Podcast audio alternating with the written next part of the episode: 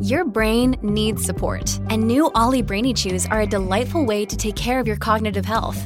Made with scientifically backed ingredients like Thai ginger, L-theanine, and caffeine, Brainy Chews support healthy brain function and help you find your focus, stay chill, or get energized. Be kind to your mind and get these nootropic chews at olly.com. That's O-L-L-Y.com. These statements have not been evaluated by the Food and Drug Administration. This product is not intended to diagnose, treat, cure, or prevent any disease.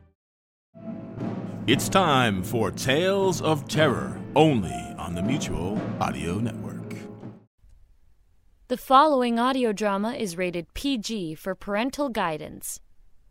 Streaming audio is made possible by Hungry Harvest, delivering farm fresh produce and grocery staples to your door.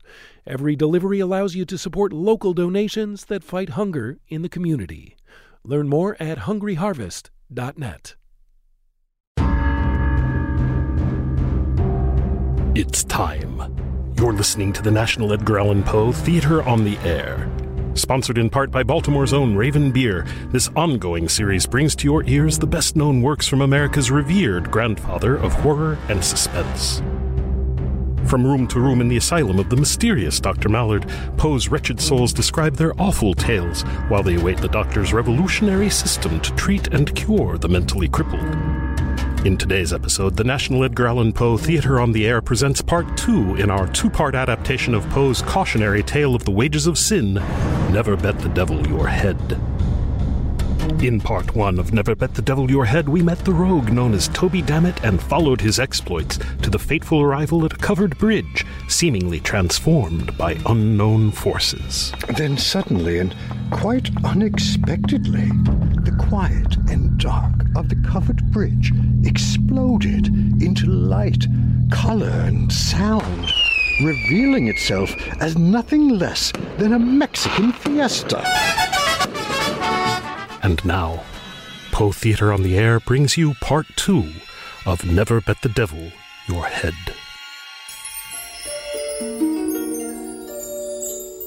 Hello? Good man. Are you all right? I must say you went awfully quiet there for a moment. It felt as though an entire month may have passed. What's that? A month? Preposterous. What do you take this for? Some type of episodic serialization of the last days of my good friend Toby Dammit? Nonsense. I tell you I am fine. Now, where was I? Ah, yes. Despite repeated interruptions from the insufferable Dr. Duller. You cannot possibly have written that. Toby and I saw now that the entire area of the covered bridge we encountered on our alcohol addled retreat from the pub was unaccountably transformed with musicians, dancers, a man wandering the periphery eating fire, or performing such acts associated with fire eaters in carnivals and circuses. I could not believe my eyes or my ears. I gasped. but my esteemed friend, Toby Dammit, paid no notice. Rather, he continued to blather on now, extolling the architecture of the structure which housed us. As is so often in the style, and this creates a terrible sameness with this. Its gothic darkness, its refusal to offer entrance to the light, its neo brutalist design that dares to deny the eye even the barest semblance of visual interest, the very courage of such a. I stood in wonder. The mystery of the moment was further enhanced by my friend's nonchalant indifference to what was happening. Then I heard a gong and saw a Chinese New Year's dragon begin to bob and weave through the crowd. And as it did, the fiesta transmogrified into a Chinese New Year's celebration, replete with dancers, musicians, and fireworks. A magician tossed pieces of paper into the air, which burst into flames and floated to the heavens. He smiled at me and winked. I gestured to Toby to look in the direction of the strange festival, but as quickly as it had arrived, it vanished. And for that, I would bet the devil my head. Uh, What? What's wrong? You look like you've seen a ghost.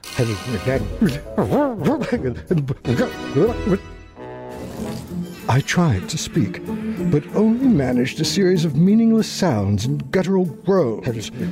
Toby tried to calm me. Try to calm yourself. And eventually I was able to use language once again. I assured my friend that I was fine. I assure you that I am fine, my friend. In many ways, I tell you, Toby, the strangeness of life has inured me to the strangeness of life. That is what I told Toby. Now, I will share with you what I believed the scientific explanation to be. The fiesta and New Year's celebration were products of my imagination made manifest. The monotone drone of my friend's bridge inspired discourse must have induced in me a state beyond even that of a normal stupor.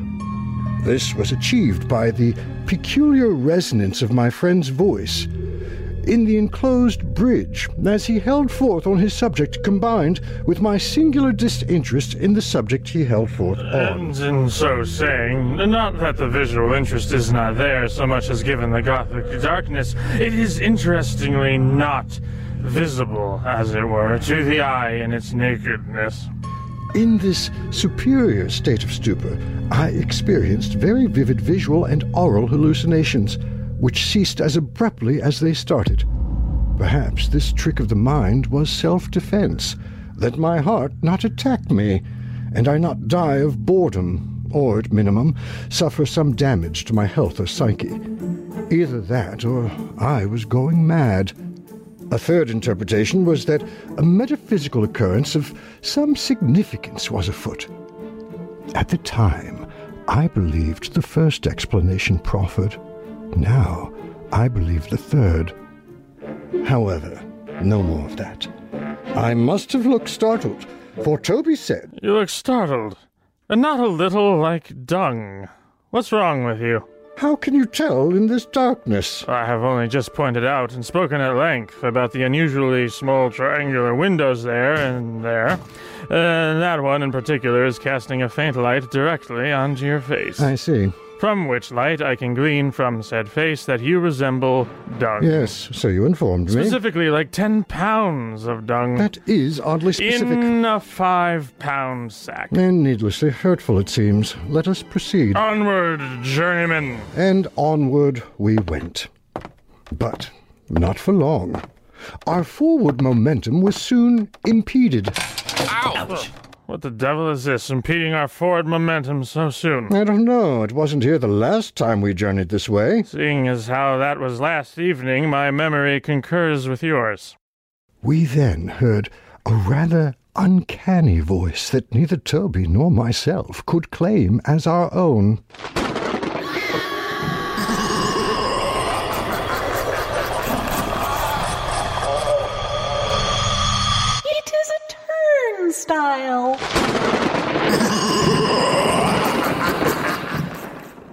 We were startled, but remained unflappably calm on the outside. By way of contrast here, I offer you an aural glimpse of our inner selves.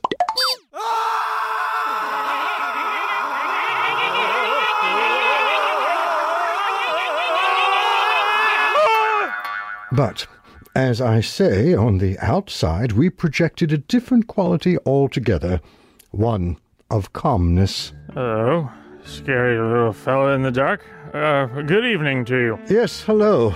How unexpected to meet you here in the dark and scary darkness.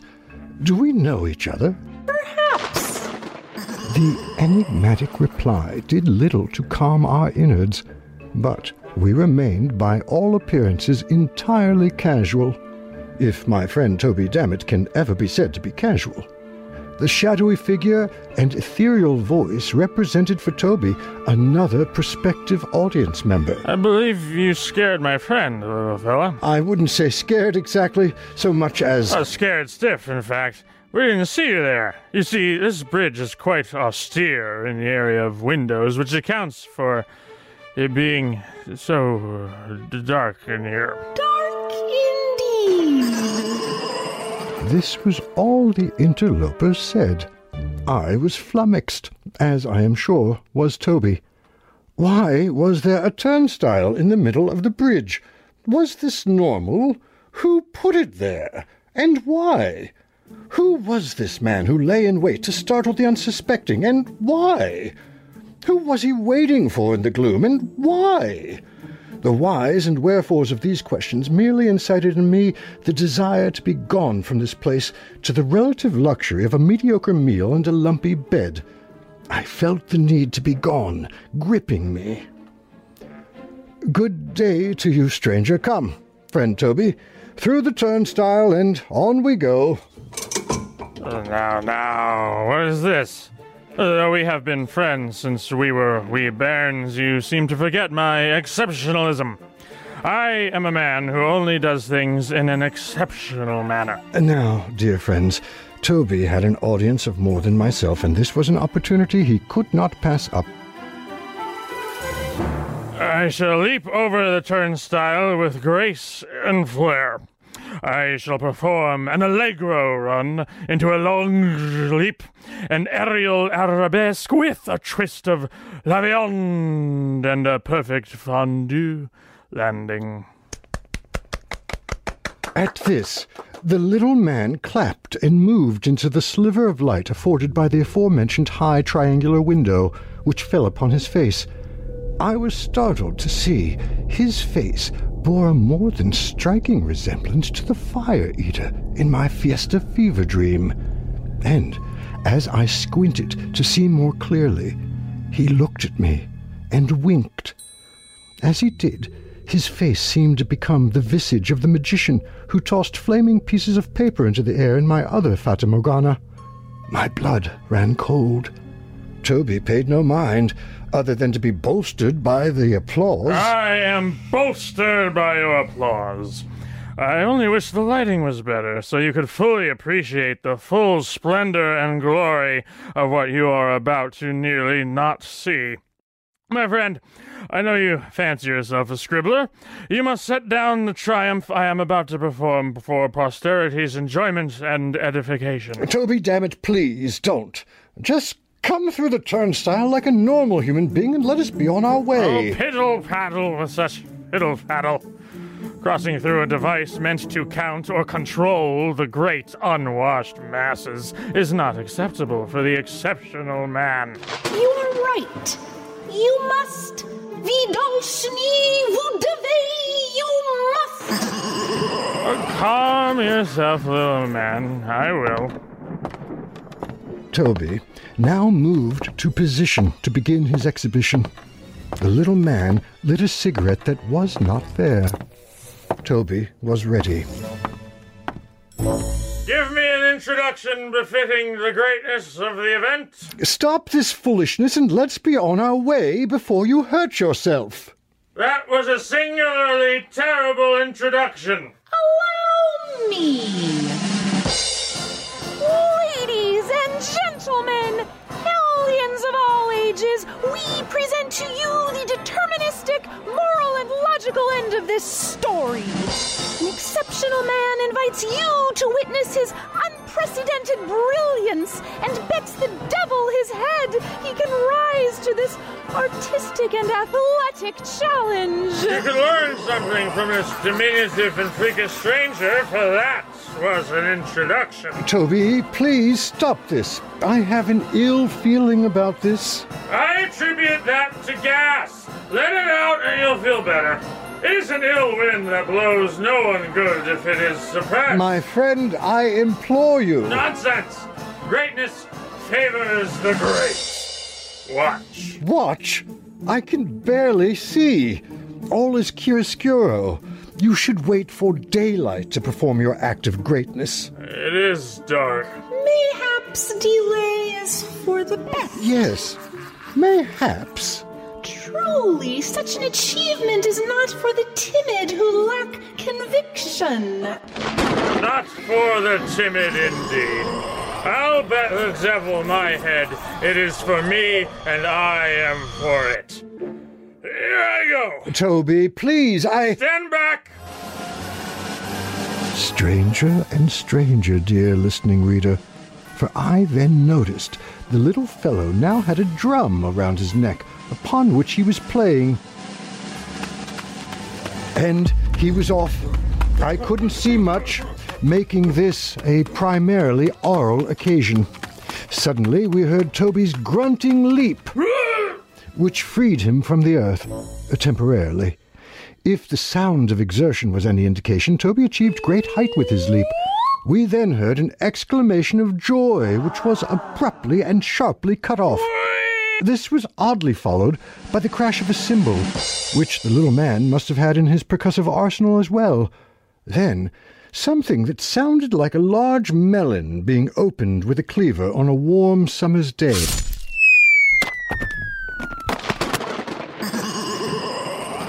Speaking of a melon, that is what I thought had rolled over my foot. I wondered where such a melon had come from. Had it come from the strange little man? I was about to say, Sir, you seem to have dropped your melon, for it has rolled onto my foot. Instead, I reached in my pocket for a match. I retrieved it, bent over, and struck the match.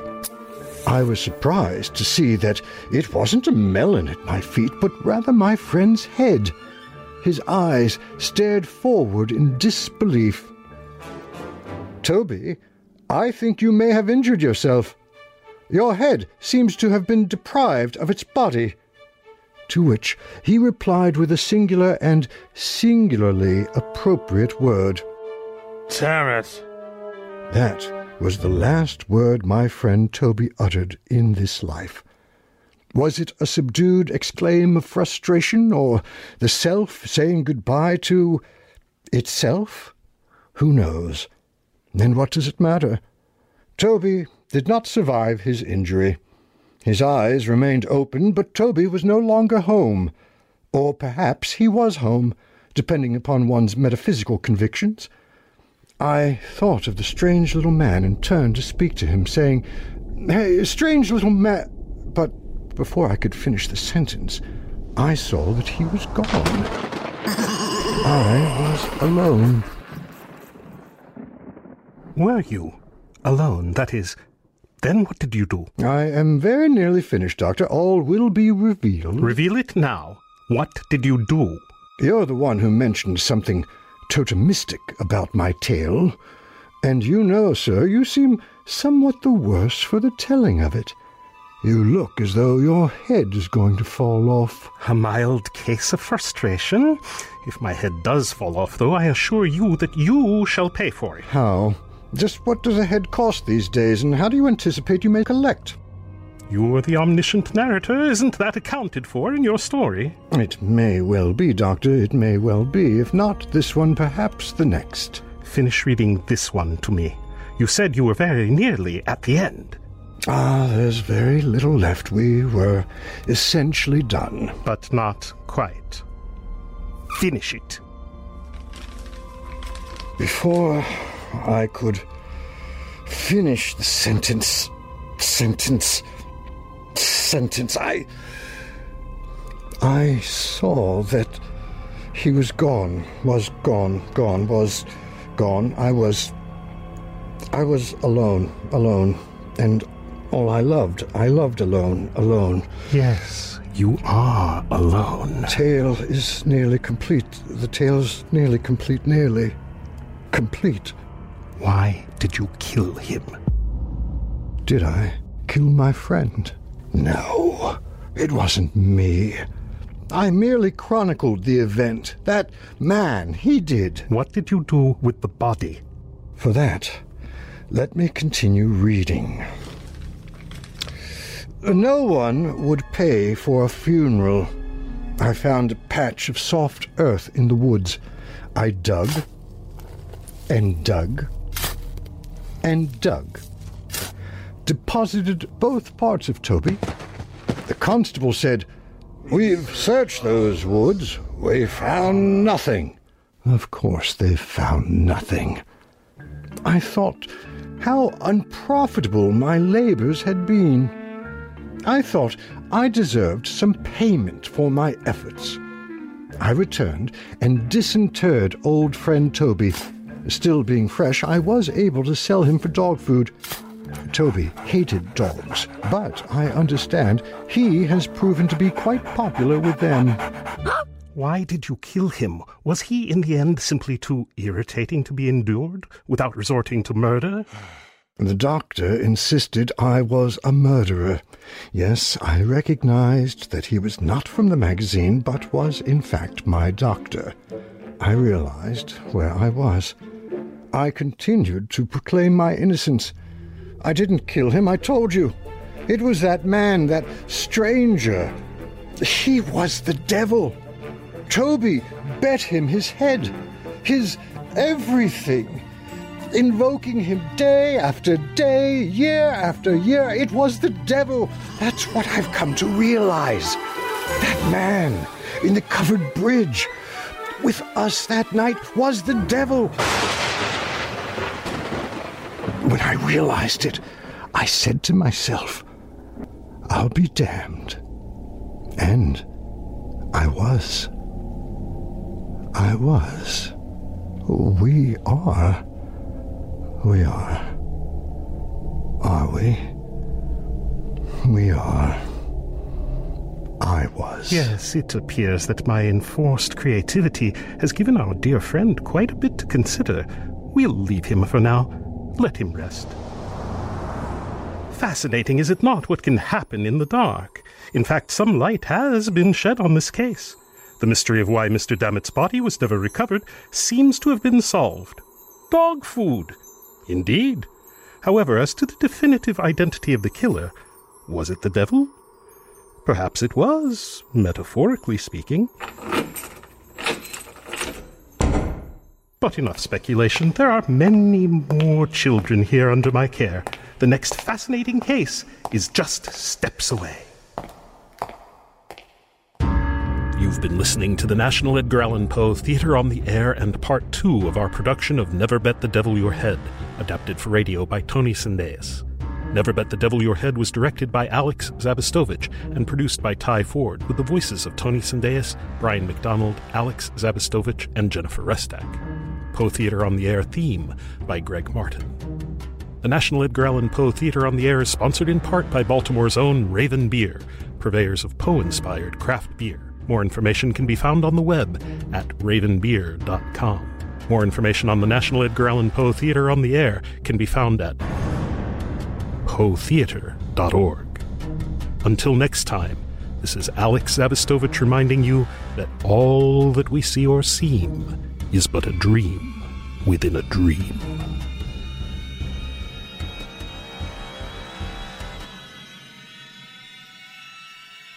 Damn it.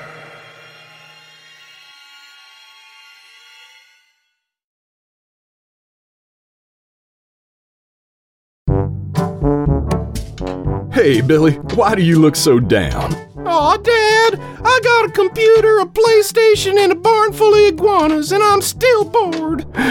Gee, Billy, when I was your age, I would read lots of stories in pulp magazines. Oh, with stories of weird adventure and fantasy, horror, satire, and lots of action. Wow, that sounds great, Dad.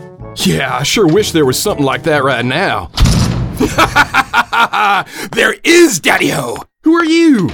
I'm Dr. Mary Von Rocksprocket, host of the Twisted Pulp Radio Hour, and now there's. Yeah? Twisted Pulp Magazine! What's that, Doctor? Why, it is a return to greatness! Available on all your digital devices! That is what it is! Look! Whoa! Dad, this looks awesome!